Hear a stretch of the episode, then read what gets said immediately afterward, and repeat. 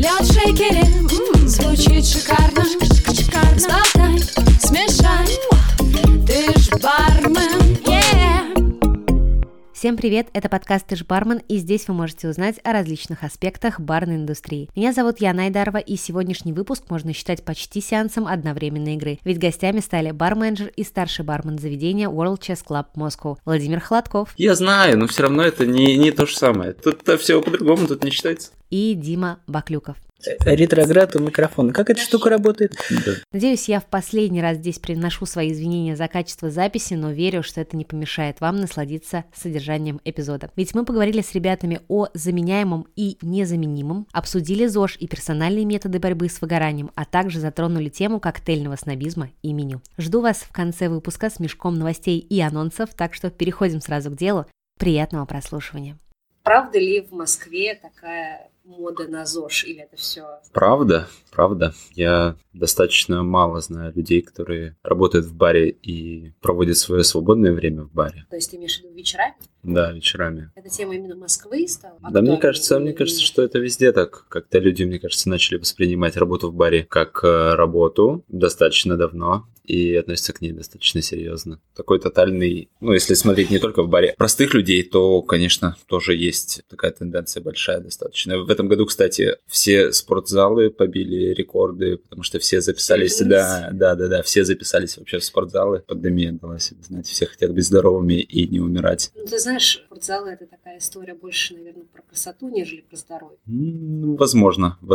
Я, кстати, не думаю, что это именно так, потому что в спортзалах появляется больше всяких групповых занятий, направленных именно на здоровье, йога, пилатес и так далее. И приходишь, бородатые дядьки тоже занимаются пилатесом. А вы приходите записаны в спортзал какой-нибудь? Да, конечно. Это проседает периодически. Сколько раз в спортзал? Я хожу 3. Последний месяц я пропустил вообще все и просто месяц никуда не ходил, потому что работы было много. Вообще, да, актуальная тема. Дима, ты сколько? Тоже 2-3 раза в неделю, и последний месяц тоже по нулям. Вообще, к вопросу тоже о ЗОЖе, мне кажется, есть один такой момент, что сейчас люди, поколение, с которого в Москве более-менее активно началась коктейльная культура, такая более продвинутая, более интересующаяся, они же тоже подходят к тому возрасту, когда ты все чаще обращаешь внимание на какие-то витамины, биодобавки. Это уже тоже идет такой это волна. Это неизбежно, такая. Просто, ты знаешь, если посмотреть на, будем это называть, мастодонты индустрии, они, например, не приверженцы здорового образа жизни от слова совсем. То есть есть определенная волна популяризаторов здорового образа жизни и отсутствие алкоголя в крови, в принципе, во всех его проявлениях. А ты смотрела фильм «Еще по одной»? Да, конечно. Вместе с этими мастодонтами. Самый красивый сизераковое кино на кинопросторе, мне кажется. Может, действительно нам для полноценной, такой полной жизни не хватает половины промилле? Черт его знает, может, кто-то и все-таки придерживается такого мнения, действительно. Так вы, давай так по-другому сформулирую вопрос. Вы пьете или нет? Я пью очень редко. 2 года назад ты пил больше или нет? Эта тенденция, она пришла к ЗОЖу, то есть индустрия пришла к ЗОЖу или нет? У меня какая-то, не скажу, что прям особенная история, просто я человек, который увлекающийся. Мне то, что я делаю с теми продуктами, которые работаю, все это мне очень нравится. И я просто понял, что я не должен есть много сладкого, работая в кондитерской. Поэтому я с самого начала, придя в бар, пил очень мало и в целом пью очень мало. Обычно я что-то пробую именно ради самого этого экспириенса, попробовать новый вкус, новое сочетание, и в меньшей степени ради релакса и такого определенного формата хорошего времяпрепровождения. Володя, а ты насколько часто пьешь? Я пью тоже не так, чтобы прям много. За последние 2 года это все меньше и меньше становится количество. У меня периодами это возникает, то есть когда все четко складывается и налаживается график полноценный, когда я могу себе позволить ходить в спортзал и снимать таким образом стресс, это очень круто. Ты знаешь, ждать определенного момента, типа все сейчас наладится, конца. Я знаю, знаю. Нет, да, я знаю. Иногда это сбивается, и это ок. Тогда, ну, наступает такой момент, когда, да, я позволяю себе выпить там после смены что-то. Но по большей части алкоголь становится меньше и меньше. Но тогда вопрос. Если мы, бармены, как люди, которые пропагандируют про вкус и про культуру питья, сами не пьют, это не то чтобы даже сапожник без сапог. Это как-то очень странно. Не, я не думаю, что нужно отказываться. Мне нравится выпивать. Мне кажется, я прикольный, когда я выпивший. Потому что я всех люблю, я готов со всеми разговаривать. И мне все нравится. И мне кажется, что я больше людям нравлюсь. Не думаю, что... нужно от этого отказываться полностью. То есть трезвый ты не всем нравишься? Ой, я не знаю. Ощущение такое складывается. Ага. Не думаю, что нужно отказываться от алкоголя, просто нужно делать это максимально осознанно и понимать, зачем ты это делаешь. Шахматы, как мне кажется, вещь супер некомандная. Некомандная игра от слова совсем. Но ваша концепция бара завязана на шахматах. И там акцент на команду тоже есть. И причем не маленький, насколько вы рассказывали вчера, вы сейчас ищете новых ребят, занимаетесь так или иначе командой, в том числе и распределение, про это мы, распределение обязанностей, про это мы тоже поговорим сегодня. Не бьется совершенно. Как мне, по крайней мере, видится, должен быть один человек, который все решает, все делает и является таким лидером, путеводной звездой, но не про команду эта история абсолютно. Я не знаю, мне кажется, что в данный момент у нас...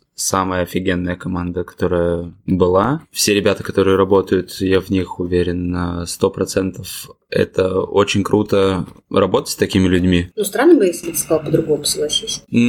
Пожалуй. Тем не менее, тут про личную ответственность каждого, и мы будем стараться какие-то части работы отдавать под ответственность каждого участника команды. Общее видение, оно формируется, ну, командой, скорее всего, вместе. То есть даже когда был Кенан, все напитки, которые он прорабатывал, за исключением основных, которые до сих пор в меню... Мы попозже. Я спрашиваю именно то, что философия шахмат не подразумевает собой командную работу. Когда ты делаешь напитки один, например, для меню, это намного проще делать, потому что ты можешь понимать, какой напиток будет следующим, какого напитка не хватает и так далее, и так далее. Тут прикол в том, что мы обсуждали, естественно, кто в какой стилистике будет делать напиток, и каким-то образом так получилось, что вот эта весенняя карта, она супер разная, потому что разные делали люди напитки. Тем не менее, они друг с другом выстраиваются в классную систему. Димка делал свой напиток с какао, и он вообще нисколько не выбивается из общей концепции. Это... Я же говорю не только про напитки, я говорю про вообще в целом командную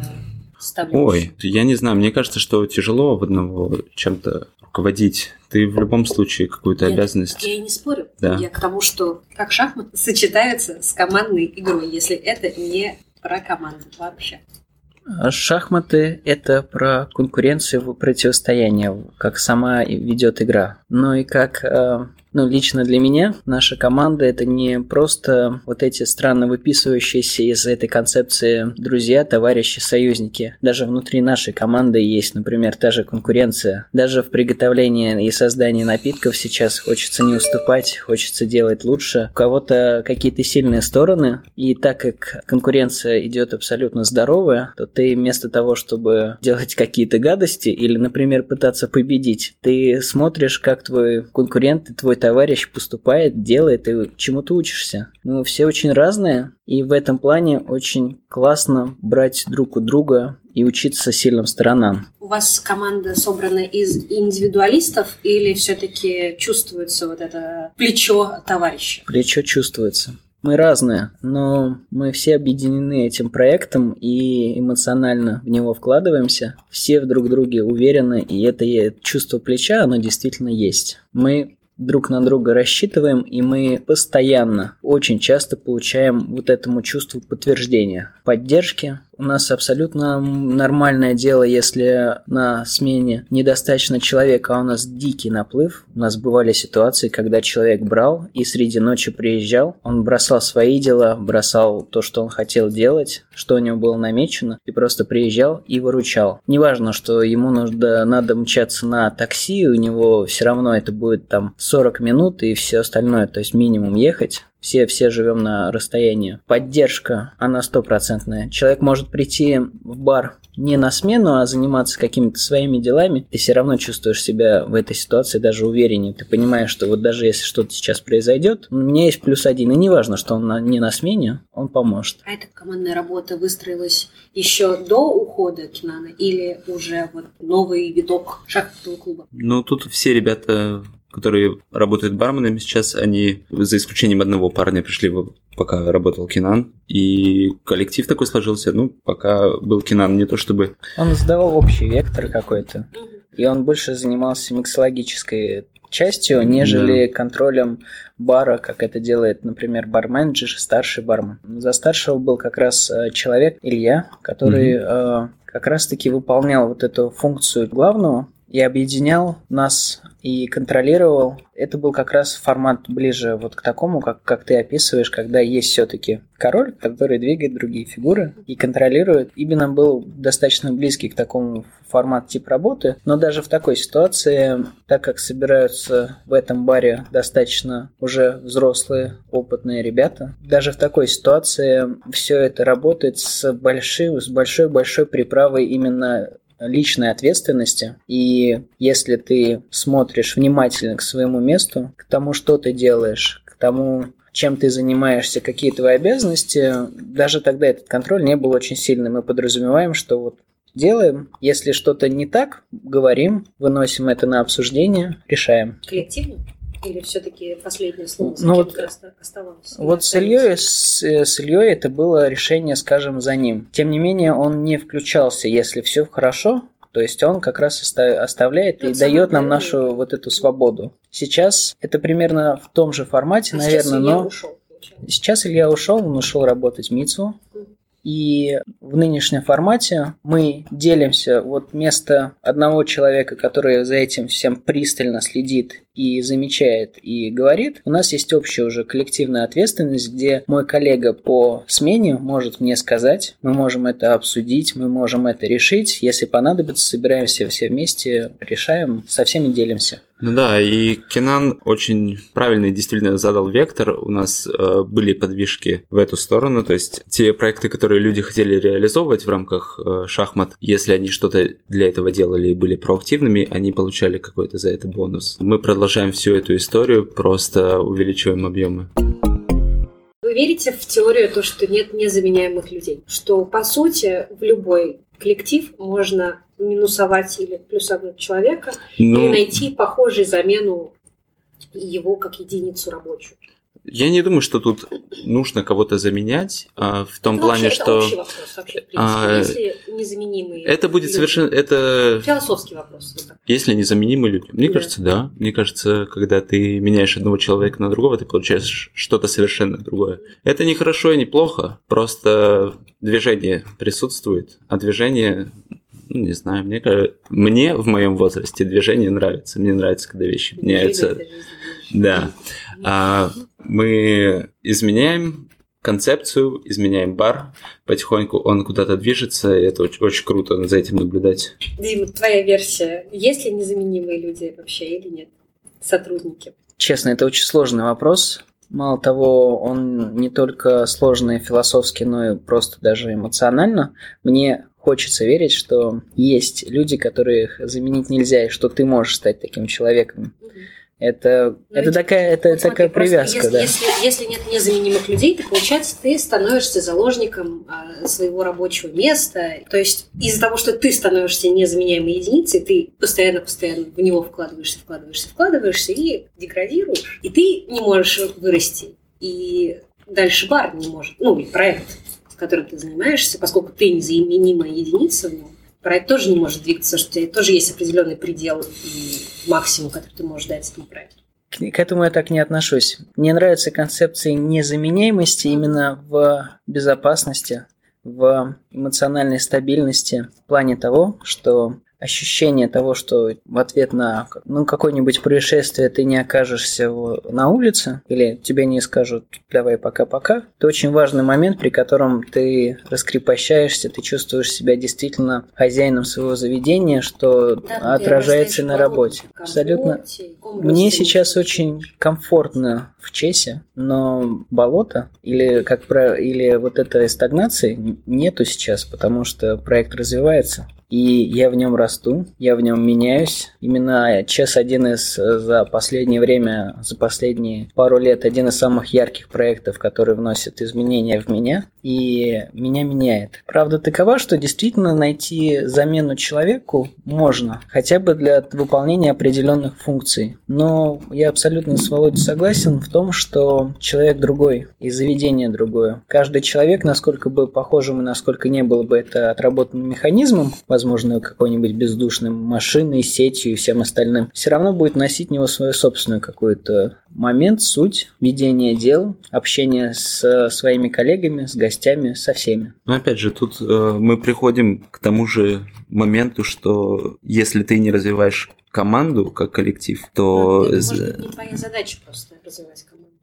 Ну, это моя теперь задача. Мне нравится работать в команде, мне нравится, что если мы работаем над командой и команда получилась офигенная, кто-то из участников команды сможет выйти, начать свой проект, и все остальное не развалится. А если мы будем открывать еще один проект, также внутри шахмат, в другом городе, что мы сможем без проблем отсылать какую-то часть коллектива туда, все будет работать в двух городах. Если мы планируем какое-то расширение, то привязывать все к одному человеку очень сложно. То есть незаменяемых нет? Да, вот мне кажется, что... Ну, исходя из твоих слов, ты приверженец такой теории.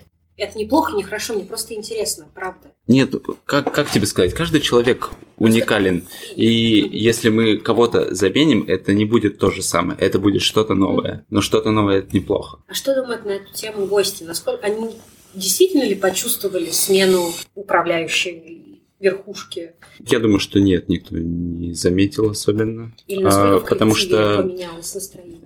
В коллективе ничего не поменялось совершенно. Кенан для нас остается батей таким, к которому мы можем прийти за советом, он нам что-то подскажет и так далее. Мы в хороших отношениях. Напитки Кенана до сих пор присутствуют в меню. Возможно, мы что-то из этого будем менять, что-то, может быть, убирать. Это будем делать постепенно, аккуратно. Не знаю, мне кажется, что пока все окей. Да, нету такой истории, когда...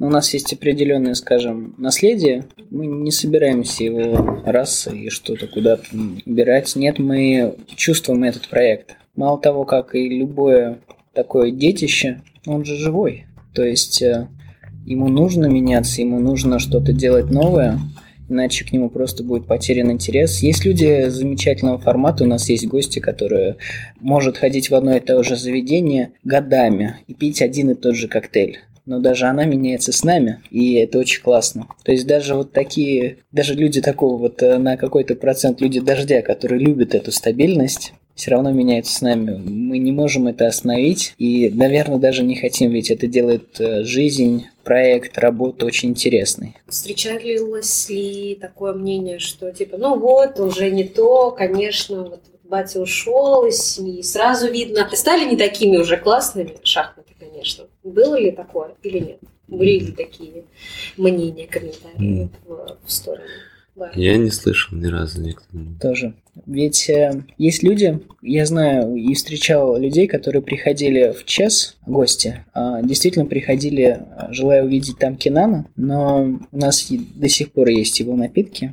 У нас есть желание с людьми знакомиться и общаться. Это очень не просто помогает, это снижает какой-либо градус вот такого накала, который может присутствовать, когда человека ожидания не сбываются. Мало того, несмотря на всю конкурентную борьбу в Москве, мы абсолютно не стесняемся сказать, где Кенан сейчас, где можно его увидеть. Мы не волнуемся за то, что вот мы посоветуем, а человек не вернется. Мы сделаем все, чтобы человек к нам вернулся. Мы порадуем его напитками, игрой в шахматы, общением, едой, всем. С абсолютно спокойной душой мы всегда готовы рассказать, где Кенана можно можно найти, потому что он сейчас тоже в очень хорошем проекте, очень уютном, интересном, поэтому никаких проблем. Не страшно ли находиться постоянно вот под тенью чьей-то востребованности? Что, ну вот, да, этим проектом вот занимался этот человек. Сейчас такого нет, да, сейчас по-другому.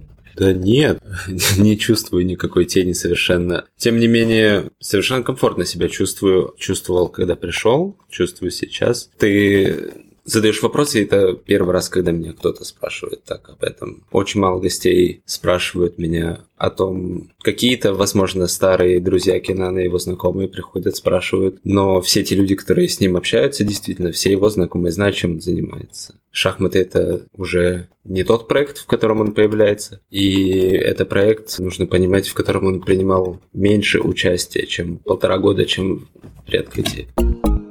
Тогда перейдем к напиткам. Начну очень издалека. Насколько часто гости заказывают, то есть изучая непосредственно меню, с учетом того, что бар – это место не очень освещенное, это вечер. Насколько я понимаю, у вас в меню достаточно мелкий шрифт с очень сложными названиями. То есть я вчера изучала меню напитков и думаю, так, мне нужно, кажется, за словарем идти. Тут вопрос о госте, который пришел вообще-то либо поиграть в шахматы, либо выпить коктейль. А тут ему про сложные дистилляты ржаные, финские, говорят, и прочее. По меню заказывают часто достаточно. Тем не менее, мы ценим возможность объяснить гостю нашу концепцию, рассказать про напитки и дать рекомендацию, потому что это дополнительный коннект, это всегда очень классно. То есть московская публика прошарена настолько, что не возникает вопроса, что есть то или иное в содержании меню. Тут, мне кажется, важно понимать, что то, как описан коктейль, те составляющие напитка, которые он видит, скорее всего, с таким вкусом и будет коктейль. Это когда ты читаешь лесные ягоды, и коктейль действительно... Но там нет про лесные ягоды. Ягодный дистиллят, допустим. Звучит ягодно и фруктово. Коктейль ягодный и фруктовый. То есть те якори, за которые цепляется гость... не обязательно легкость. Вот. Да. И если такое случается, то мы предостерегаем, допустим, у нас есть коктейль ботвини, который готовится из дистиллята, допустим, лесных ягод, но это сладкие мартини. Мы всегда людей предупреждаем, что это коктейль крепкий, и если гость не хочет крепкий коктейль, у нас есть коктейль, который похож по вкусу, но полегче и так далее. Если человека устраивает, что он крепкий, welcome. Окей. Коктейльный снобизм, что очень усложненная форма, люди хотят попроще и попонять. Да, как в описании, так и во вкусе. Мы потихонечку меняем все это дело, упрощаем.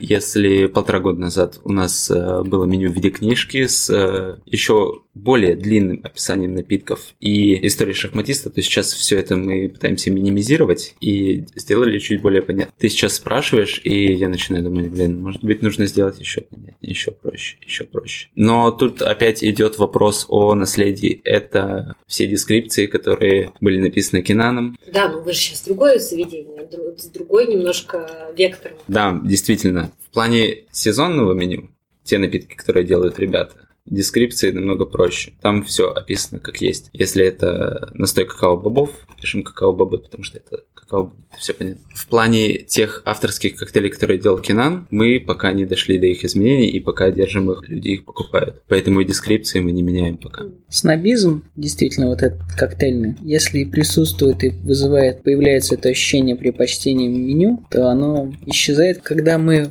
рассказываем о этих напитках, мы отходим от вот этих всех сложных описаний, мы не повторяем состав. Мы рассказываем, как раскрывается, какие вызывают ощущения. Да, но зачем тогда меню вообще нужно? Это, кстати, интересный момент. Я, когда пришел в заведение, увидел действительно сложное даже для меня человека, который тоже уже к тому моменту больше 5 или даже 6 лет уже был за стойкой, я думал, господи, да чего ж сложно? Я понял, как с этим работать. У человека появляется вопрос, и ты вот да, этот... Да, этот Москва, пятница, вечер, уже после 11, ты правда придешь, чтобы почитать меню? Ты его увидел первое незнакомое слово, ничего не понял. А можно мне игристого бокальчика, пожалуйста? Вот такого вообще не бывает.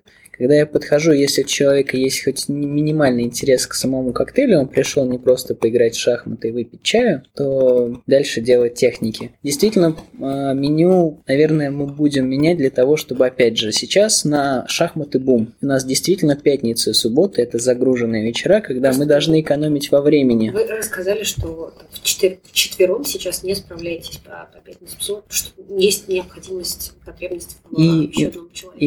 И мы будем потихоньку на это реагировать. Просто взять и резко отменить, опять же, изменения должны как-то протекать они должны, ну не то что плавно, но мы должны восстанавливать, что-то изменять, а потом делать откат, чтобы снова попытаться еще раз, сложнее, чем если мы потихоньку будем нащупывать почву перед нами. И у меня есть идея, в принципе, дескрипторы увести в сторону места просто набора вкусов. И мне хочется начать к каждому коктейлю приписывать какой-то вот образ, какой-то вот чувство, какой-то запах, воспоминание, что-то вот такое, что человека сразу на эмоциональном уровне цепляет. Да, но вот. Если оно все рассказывает про шахматистов великих, как это может к воспоминаниям гостя привести? Пример истории, которая с этими шахматистами. Или, например, если человек и коктейль посвящен шахматисту, который много путешествовал, можно выдать вот этот вот образ, рассказать, а именно путешествие, дороги под солнцем, запах травы и все остальное. То есть мы расскажем о шахматисте, мы привяжем коктейль к его истории, мы из нее исходим, но можем сделать вот не просто меню читабельнее и проще воспринимаемым, а именно эмоционально понятнее, чтобы был отклик не только на основании дескрипторов вкуса, но и на какой-то вот внутренний. Чтобы... Зачем тогда нужно меню? То есть по внутренним дескрипторам можете помочь вы самостоятельно как раз-таки, а гостю, который приходит, чтобы посмотреть меню в первую очередь, и такие гости действительно есть, которым нужно посмотреть, почитать. То есть то, что им рассказывают, это все здорово, классно. Им нужно посмотреть цифры, буковки, изучить вообще, посмотреть, как составлено меню, потому что про это тоже можно лекции читать, как текстура, как объем, шрифт, масштаб, читабельность и нечитабельность составляет ощущение гостей, настроение даже может на это влиять. Есть бары, которые вообще не приветствуют меню, и у них оно полностью отсутствует. Почему тогда не сделать так? Почему оно тогда вообще нужно? Если читать его невозможно, условно, это очень сейчас грубо, в смысле... Все в порядке. Не камень в огород. Что читать тяжело обычному гостю, не бартендеру. Читать сложно, описание...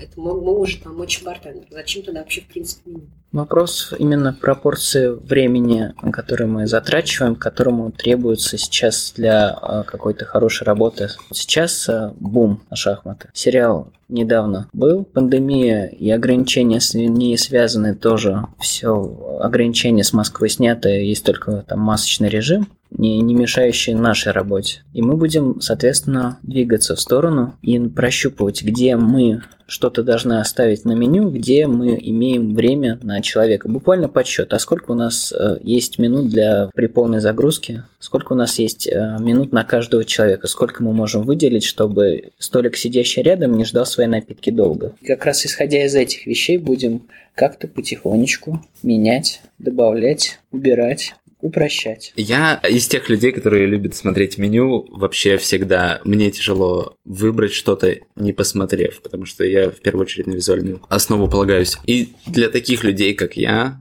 очень нужно меню.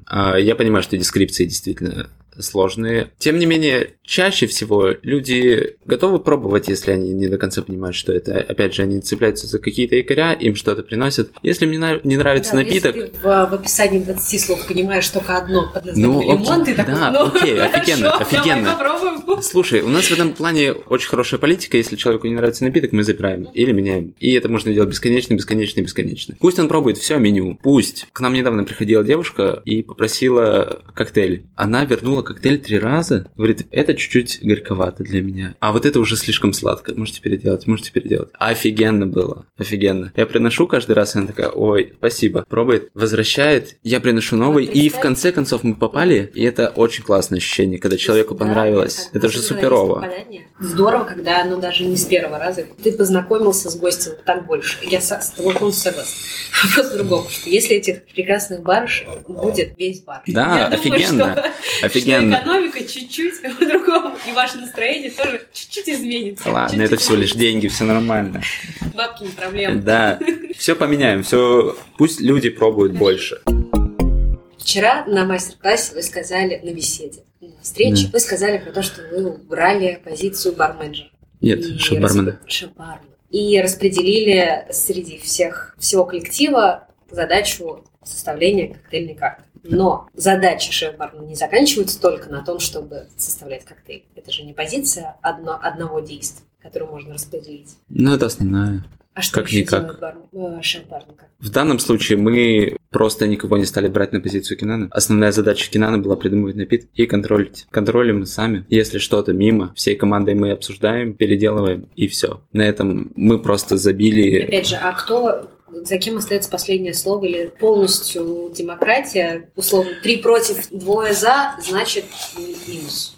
У нас есть управляющий, который тоже имеет право голоса. Есть я, у которого есть право голоса. Есть Димка, который очень шикарно во всем разбирается. И каждый из людей, которые работают в баре, они все очень классно разбираются в напитках. Они супер часто говорят, что нравится, что не нравится. По итогу человек, если такое происходит, что как один из напитков весеннее меню, которое мы никак не можем доделать, мне не нравится конечный результат. Я хочу человеку помочь и доработать напиток, чтобы он... согласен вообще с этим? Да. У него нет выбора? Или что? Нет, я думаю, что он может, как и любой взрослый человек, картину, да, смотри. И тебе подходит более старший товарищ такой: слушай, получилось, конечно, не очень. Давай-ка я изменю это. Вот какие бы ощущения у тебя были? Мне кажется, не очень тебе понравилось. Если человек говорит мне: нет, я считаю, что это офигенно, поэтому, я задумаюсь еще разок. Может быть, я действительно в чем-то не прав? Так, не-не-не-не. Я попрошу тогда, можешь приготовить этот напиток вот этому человеку еще, кому-то из гостей дам попробовать, посмотреть на фидбэк и так далее, и так далее. Если фидбэк такой же, как у меня, типа, нет, переделываем, будем переделывать. Если все говорят, это офигенно, и скажут, ладно, все, я тут ничего не знаю. Шеф-бармен в нашем случае – это составление напитков, контроль, все. Эту позицию мы раскидали на всех. Барменеджментством занимаюсь я сейчас.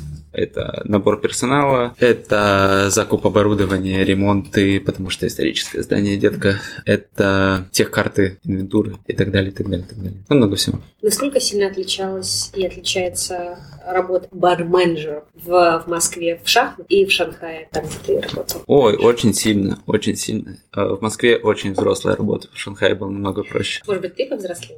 Возможно. Я наконец-таки понял, что это такое. Действительно, я много сейчас чем занимаюсь внутри бара. Там я занимался немного меньшим количеством вещей. Это было как раз составление карты. Это как раз была позиция около шеф-бармена. Плюс я имел возможность нанимать людей. Так сейчас же тоже. Сейчас, да, в смысле, в отличие от шеф-бармена. Мне кажется, что это не так должно. Anyway, да, там было намного проще. У меня был человек, который считал инвентуру, который делал заказы и так далее, и так далее. Моя работа сводилась к придумыванию напитков, технологии приготовления, быть за баром в ответственные моменты, светить лицом и так далее. Очень просто было. Я сейчас понимаю, насколько все по-другому я бы делал. Это больно всегда. Понимать, насколько лучше ты мог быть. Но сейчас я как будто делаю прям взрослую такую работу. Кажется, что раньше это была такая невзрослая работа. Окей, раз ты сказал, что ты работаешь в шахматах барменджером, и в твои обязанности входит в том числе работа с командой, почему вы не участвуете уже второй год? Это же тоже отдельный такой пласт работы с командой и вообще командное образование. Для них это тоже челлендж. Как говорил Дима, вчера на встрече о том, что выход из зоны комфорта стимулирует к росту, и вот это все отлично. Это индивидуально, то есть мы никого не заставляем. Если человек хочет, мы всячески поможем ему участвовать в конкурсе. Если это какие-то групповые конкурсы от бара, то мы пока такого не делали, мы очень хотим, очень будем делать. Индивидуальный подход и индивидуальная работа. Например, на Diageo 2020 Дима подавал свою заявку, я как мог ему помог в этом. И вообще, если кто-то из нашей команды, а такие люди стопудово будут, которые будут подавать заявки на участие в конкурсе, всяческая вообще поддержка. В будущем примерно, что если будут, то, конечно, мы вам поможем. Но твой собственный пример и твоя, стимуляция в любом виде, материальном, психологическом, в менторском плане может помочь ребятам раскрыться больше, вне зависимости от того, участвуют ли они в конкурсах или нет. Почему этого не происходит? У меня в Инстаграме 3 публикации. Каждая из них посвящена участию в конкурсе, и я начал участвовать в конкурсах именно в чесе. Для первой и самая хреновая публикация посвящена просто ужасно «я хочу удалить» и «не хочу удалять», чтобы никогда не забывать, с чего начиналось. Это то, что я пытался делать сам. Следующая публикация, где я уже спрашивал и совета, я пользовался и пытался делать не все один, мне помогали более опытные люди. Последующее участие в конкурсах, моя заявка Diageo, это помощь нескольких людей, как и в идее и создании проработки напитка, так и непосредственно в его съемке. Лёша Горшков, мой товарищ из чеса, в принципе, после смены со мной остался и, имея необходимость выйти, по-моему, на следующий день с утра, на 3 часа, где-то вот прям до 3, до 3:30, снимал со мной вот эту видеозаявку на конкурс. Вовка помог сделать очень сочную, красивую фотографию коктейля, как раз чтобы ее прикрепить к заявке. Да, но это случай один за почти год, если даже не больше, за 1,5 года. Ну, тоже достаточно сложно судить, учитывая, что в конкурсах, в которых ты, в принципе, останешься на онлайновой заявке и даже никуда не поедешь, не так интересно, что ли, участвовать. Я попробовал, и у меня очень по этому поводу сдвоенные чувства, потому что, с одной стороны, порог вхождения меньше и ниже, и ты легче тебе податься, и легче потом козырнуть, а я вот участвовал, а я тут прошел. Это не обязательно козырять, тут правда ведь вопрос о том, что ты развиваешься в любом случае. Да, но с другой стороны, какого-то вот отклика, такого вот сильного эмоционального переживания, которое тебя закаляет и выводит на новый уровень, нету. Для меня участие, например, в онлайновых всех конкурсах, от Иншейкера разные, Курвуазье, разные были конкурсы. Ни один не делал такой отклик, как, например, попытка и участие именно в Diageo. Diageo прям взбодрила, будь здоров. Даже отсутствие, например, уверенности в том, что удастся куда-то пройти и вообще будет ли это вживую, все равно аж ладошки вспотели. Даже сейчас рассказываю, ладошки вспотели. И это будет продолжаться, в моем случае будет продолжаться. Сейчас ребята снова чувствуют уверенность и какую-то стабильность, интерес к завтрашнему дню. Они подумают уйти в IT или еще куда-нибудь, потому что вот, бары снова начинают работать, снова перспектива появляется. Она вроде бы всегда была, но ты как-то думаешь, как же я здесь оказался, и какой же будет завтрашний день. И все больше рассуждений о том, что мы делаем. Сезонное меню – это же то, что нас допустили, команду, к созданию напитков, есть не что иное, как вот это развитие, которое потом будет перерастать в заявки до конкурса. Мы это отрабатываем сейчас. Да, интерес то, появляется, что вкус. Интересно гостям и то, что интересно жюри на том же самом театре, это два абсолютно разных. Абсолютно разные. Но в обоих случаях ты очень сильно вкладываешься в этот процесс эмоционально. На онлайновом конкурсе ты понимаешь, что как бы ты его ни расписал красиво, никто не сможет попробовать твой сироп, потому что не будут делать сироп, пытаясь повторить пропорцию и попробовать. Но нет. Ты понимаешь, что оценят твою историю, как ты сделал фотографию, как рассказал, что ты передал, насколько ты вложился в концепцию, понял, что от тебя требуется. А в случае с гостем, так же, как и в случае с жюри, есть моменты ты пробы, и ты хочешь, чтобы она удалась. Да, задачи разные, но сама суть и твое желание, оно одно и то же. Ты хочешь человека покорить своим рассказом, своим напитком, и ты вживую это увидишь, и ты готовишься к этому. Поэтому даже то, что делается сейчас, для меня лично будет, еще один толчок. Конкурсы. Я не знаю, я очень сильно вовлекаюсь во все эти конкурсы. На карантине был конкурс La Escondida. Я сделал полому, сфотал ее. Я сфотал на пленку, отправил курьером пленку, потому что нельзя было выходить из дома. Мне ее доставили. Я фоточку обработал, написал классное описание. Коктейль реальный. Я его пробовал и готовил дома, кстати, на карантине. Все круто. И тут я понимаю, что конкурс будет сводиться к количеству лайков под постом. И это все сразу. Это так тяжело. Это так страшно. стрессово. И ты сидишь, смотришь, как твой конкурент набирает лайки, пишешь всем подряд: поставьте, пожалуйста, мне лайк под фоткой и так далее. И ты сидишь, очень переживаешь. По итогу я выиграл эту штуку. Но я понимаю, что если бы я не выиграл, я бы очень расстроился от этого всего. Это тяжело, участвовать во всех конкурсах. Ты прокачался, но не прокачиваешь тем самым таким же образом свою команду. Вот у тебя есть только один, по сути, пример. Это Дима, который сидит перед нами. И говорит про 3 публикации в Инстаграме за сколько лет. Мое отношение к Инстаграму, я ретроград, это надо признавать. Я очень не хочу... 3 конкурсные работы за какой период? 4 за год пандемии. Все конкурсные работы для человека, который подключился к Инстаграму в конце 2019-го, видно, не стоило. Я имею в виду... А оказывается, в пандемии... рассказывать в пандемии особо не о чем. И вообще. Ретроград у микрофона. Как эта штука работает? Да. Не знаю, год был тяжелый на самом деле. Люди устали, все вымотались. Я хочу на море очень сильно. И я чувствую, что ребята точно так. Участвовать в конкурсе и пушить их. Ребят, идите, участвуйте, да, быстрее. Давай. Сложно. И мне...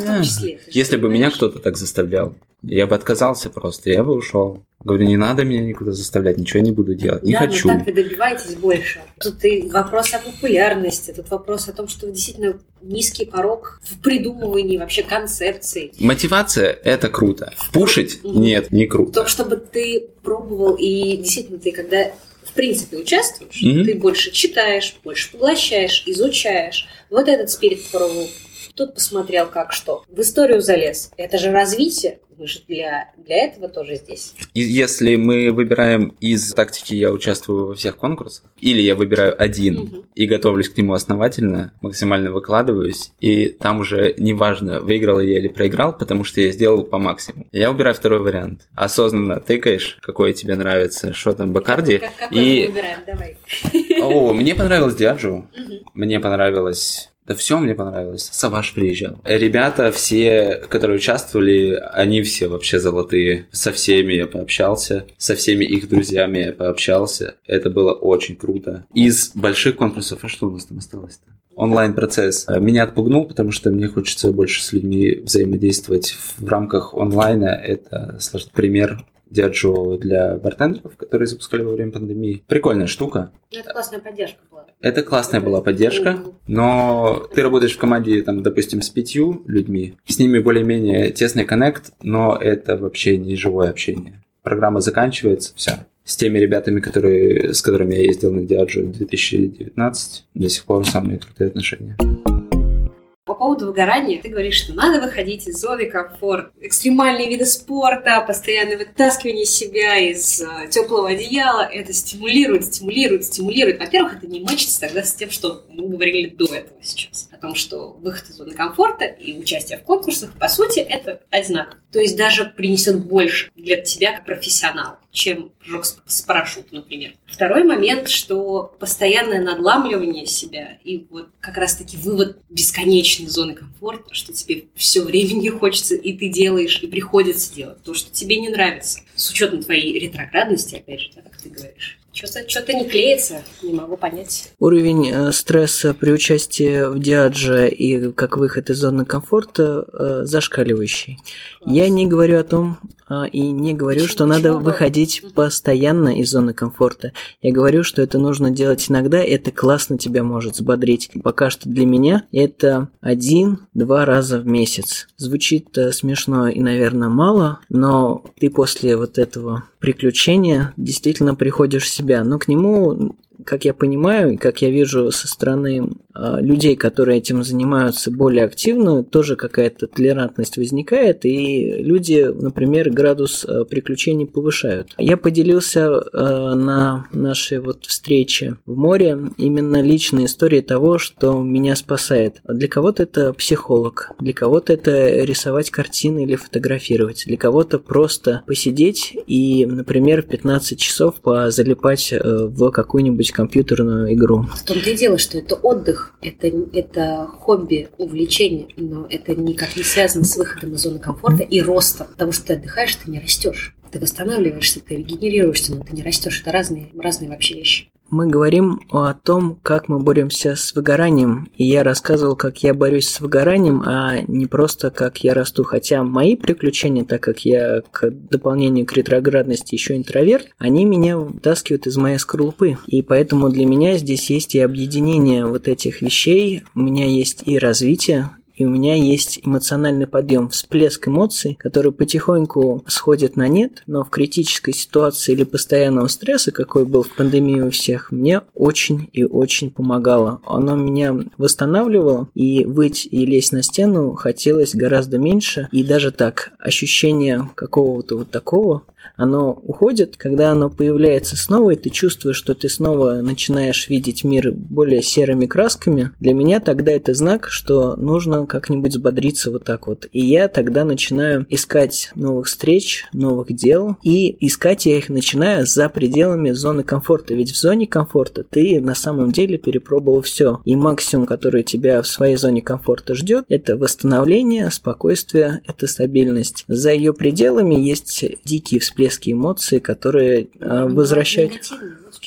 Абсолютно верно. И даже этот негатив, вступая на путь вот это путешествие, этой опасности, нельзя и не получится, наверное, всегда выходить победителем. Но дело в том, что именно на этом пути тебя, наверное, ждут действительно громкие и меняющие жизнь победы, так же, как и очень серьезные травмы. Но восстанавливаясь, ты становишься тоже сильнее. Если ты сможешь переварить этот опыт, даже негативный, возможно, с помощью, возможно, не сразу, возможно, проклянешь день, когда услышал совет «выходи за пределы зоны комфорта», этот результат тоже перерабатывается. Люди, на которых я смотрю и чьи подвиги советовал посмотреть и ознакомиться хотя бы, а не повторять за ними сразу, у них есть очень разные экспириенсы. Но то, как они его перерабатывают, какие связи заводят, какую дружбу, очень важный момент. Опять же, ведение своих соцсетей – это тоже выход из зоны комфорта. Почему, например, не акцентировать внимание на это, а не уходить, например, в какой-то экстремальный вид спорта? Это же тоже для тебя вызов. Большой челлендж. Он тебе точно профит даст. Как в профессиональном, так и в личном плане. Большой челлендж. Желание им заняться вместе с тем, чтобы им не заниматься, действительно задача. Это как только ты пришел в зал потягать железо, ты можешь начинать с малых весов и расти. Можешь взять два блина по сотке, включить видео с Теньшина, как он тянет, и тянуть. Но прыгнуть с парашюта и сделать пост, это как бы немножко разные весовые как раз. Личная особенность. Меня небо привлекает, а говорить что-то людям, в целом думая, что у них и так найдется что-то, что они... Зачем засорять их эфир? То для меня действительно разные задачи. Говорю же, я интроверт, это личная особенность. Для меня постить сложнее задача, чем прыгнуть с парашютом. Не странно, но факт. И даже вот этим вторым я начал заниматься, говорю же, недавно, и для меня вот эти 3-4 убогие публикации, это такой вот челлендж. Даже сторис что-то опубликовать, что я делаю благодаря поездке в Казань сейчас чаще, чем за весь прошлый год, тоже челлендж. Так что потихоньку растем. Володя, что ты думаешь по этому поводу? По поводу выгорания? Да. Я вообще за обратный подход. Мне нравится ненасильственность в последнее время по отношению к себе. Мне понравился совет, когда ты смотришь на себя со стороны, как на человека, которого ты любишь. И что бы ты ему посоветовал сделать, если он устал? Наверное, прилечь и поспать чуть-чуть. Я отношусь к той категории людей, которые все время не нравится, что они делают. Нужно делать больше. Перфекционизм или требовательность? Ой, требовательность. Перфекционизм, присутствует, наверное, в какой-то мере, но я не совсем безумец по этому поводу. Я себя достаточно много заставляю всего делать, и это странно говорить себе просто отдохни и полежи. Это прикольно работает. Мне нравится такая штука, буду чаще этим заниматься. Но ты цепляешь себя и успокаиваешь себя, типа отдохни, полежи, когда уже не из чего брать энергию или еще. Вот ты уже чувствуешь, что better low, да. И такой, все, надо сейчас зарядиться к станции. Я надеюсь, что это войдет в привычку просто, и я буду позволять себе отдыхать даже не когда я просто вымотался в конце, и когда даже если есть у меня какой-то запас жизненных сил, но есть возможность дать себе отдохнуть. Ну сколько-то? Раз в месяц, раз в неделю. Ну, раз в неделю вообще просто о работе не думать, да, потому что такого... Целый день не думать, да, работе, прикинь, что? Да, блин, такого не было уже, месяца два, наверное, на Новый год, после Нового года я себе позволил, естественно, этим заняться. А сейчас такого периода не было, и плюс с выгоранием... И вот за два месяца да. Ты ни разу не отдыхал, да. Полноценно так, что да. Я отдохнул, я отдохнул. Да. Сильно израсходовался ли ты за этот период или нет? Я сам? Да. Достаточно сильно. Я не мог спортом заниматься месяц по медицинским показаниям, поэтому было тяжеловато. Я в спортзал люблю ходить, потому что мне нравится одному побыть, музыку послушать, там всякие штуки поднимать. Это снимает стресс, когда у меня нет возможности делать то, что я привык делать в плане снятия стресса. Тут такой, получается, пикл, и ты не знаешь, что делать. Занимаешься работой во все свободное время, и поэтому, да, за 2 месяца я очень сильно вымотался. Сейчас ездили в Казань, классно, отдохнули чуть. Я знаю, но все равно это не то же самое. Тут-то все по-другому, тут не считается. Да не, отдохнем, все нормально будет. В гробу или еще? Да нет, сходим в караоке там, споем, да. Супер. Был шахматный клуб, спасибо большое. Спасибо вам огромное, что дослушали этот выпуск до конца. Ссылки на соцсети Володи и Димы, а также проекта World Chess Club ждут вас в описании под выпуском. Также хочу выразить отдельную благодарность за каждую оценку, звездочку, лайк и комментарий к этому выпуску. Репосты и упоминания в соцсетях также приветствуются и действительно дороги моему сердцу. Теперь, что касается обещанных новостей. В самое ближайшее время вас ждет настоящий марафон свежих эпизодов подкаста. Это и спецвыпуски, и интервью, записанные в Санкт-Петербурге, которые хочется выпустить как можно скорее, невзирая на график и какое-либо расписание. А еще тут из зимней спячки выходит постепенно телеграм-канал «Ты ж бармен», поэтому настоятельно рекомендую проверить везде подписку, чтобы ничего не пропустить. Надеюсь, вы все еще помните, что это подкаст «Ты ж бармен», а я Яна Айдарова. Обнимаю вас крепко и услышимся действительно совсем скоро. Поэтому пока-пока. Ты ж бармен, yeah.